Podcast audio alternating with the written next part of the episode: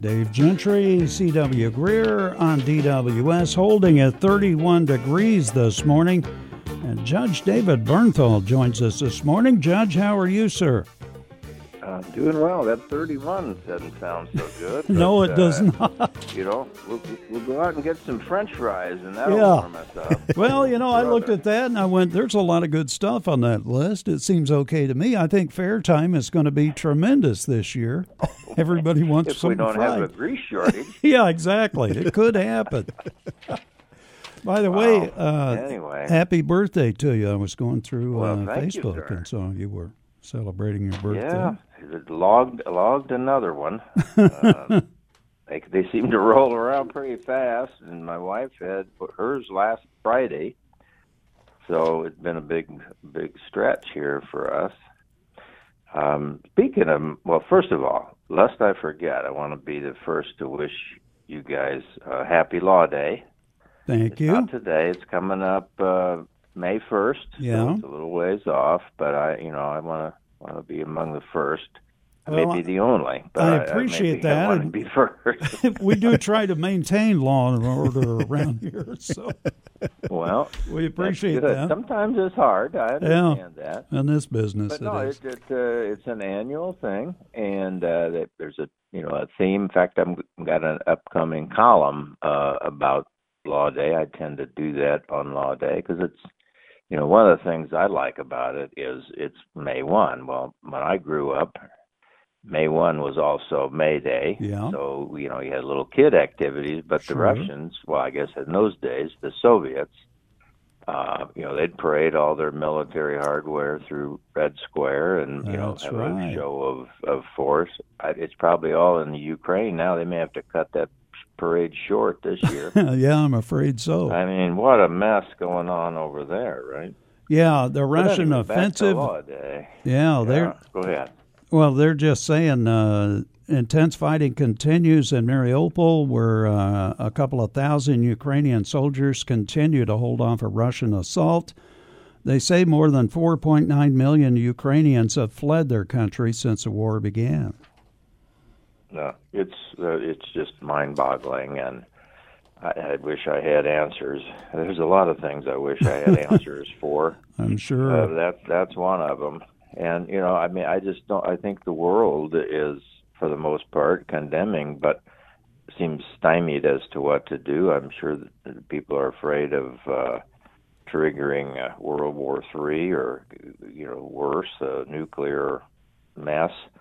Um, wow, and maybe they're just uh, willing to sacrifice Ukraine, and, and on the on the theory of well, we'll just let the Russians expend all their armaments and run themselves into bankruptcy, and we won't have to worry about them anymore. Well- That's a pretty cynical theory, but Yeah. I, it, you know, it just seems like the the world is paralyzed, and, and of course, if I had if I had the answer, I'd offer it, but I don't. Well, that federal judge in Florida that struck down the Biden administration's mandate that passengers wear masks on planes, trains, and public buses. It's kind of an interesting turn of events. Well, yeah, kind of out of the blue. I, I Yeah. So we're getting ready to uh, get on a plane tomorrow to come your way, and uh, I think I might keep my mask in my pocket in case it changes again. Yeah, it could. I Might as well be prepared. That's right. Yeah, you never know. I haven't heard them talking about an appeal, but that's certainly a possibility. As one trial level judge, you know that that uh, maybe they're just going to roll with it and see see what happens. But Well, I'll since the- in my pocket. The airlines didn't want it anyway, the way I understand it, so maybe this thing will turn out to be okay. It, it might, and hopefully then your chances of witnessing somebody punching the flight attendant will go down. Yeah. Uh, that's one of those mind-boggling things too. It, it just That seems like, gun violence. yeah, people get on a plane to disobey whatever the rules are. It's just kind of wild Yeah. what's been happening. It very much so. It's uh, behavior of people. Well, I, I give you a close-up personal story.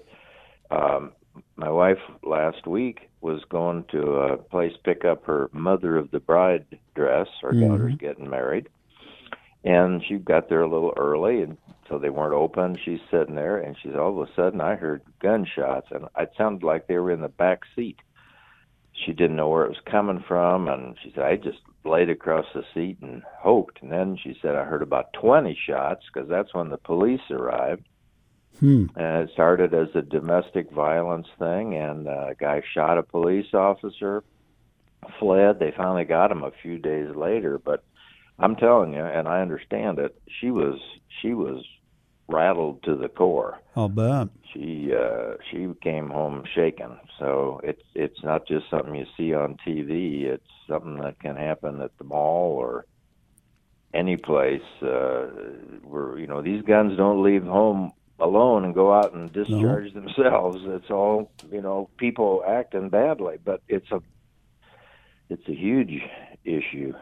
Well, CW and I were talking about that the other day, and we were talking about various places we've been, and you know, you don't always feel comfortable anymore going somewhere because of all the nuttiness that's been going on. Oh, you're right. You, you just you're kind of you you don't want to be so afraid. You just stay home and, yeah. and sit and fear, but you got to be alert. You got to have something in mind. Where's my escape route?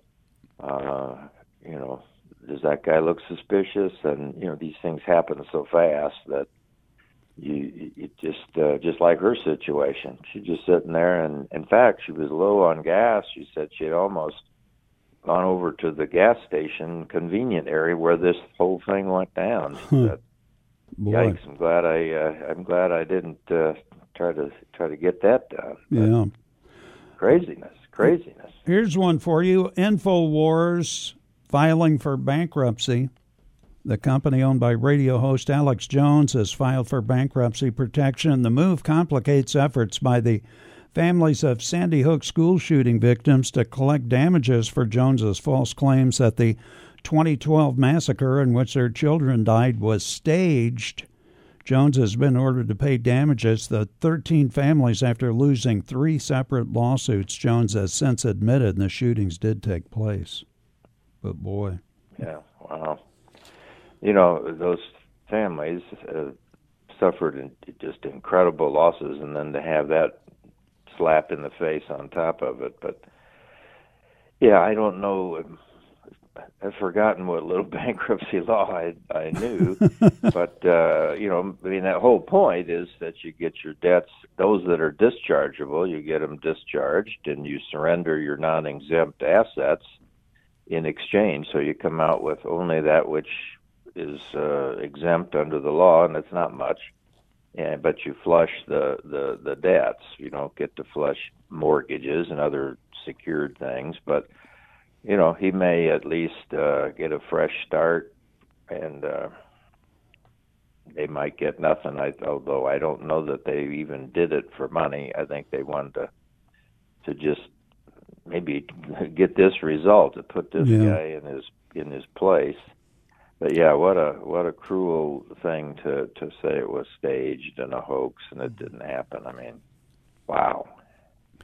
Judge, I was also we've had a lot of discussion around here in the last week or so about the political ads that are out and we're not even really in full swing.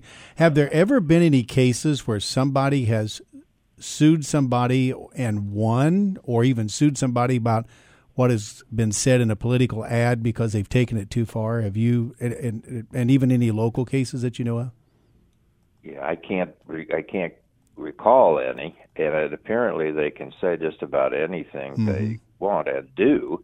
Um, you know, they can file complaints with with uh, election boards, what have you. But that you know, usually by the time that gets dealt with, the election's over it's uh you know I've spent time in Arizona and it's it's nonstop here. It, it around the around the calendar it's always campaign season.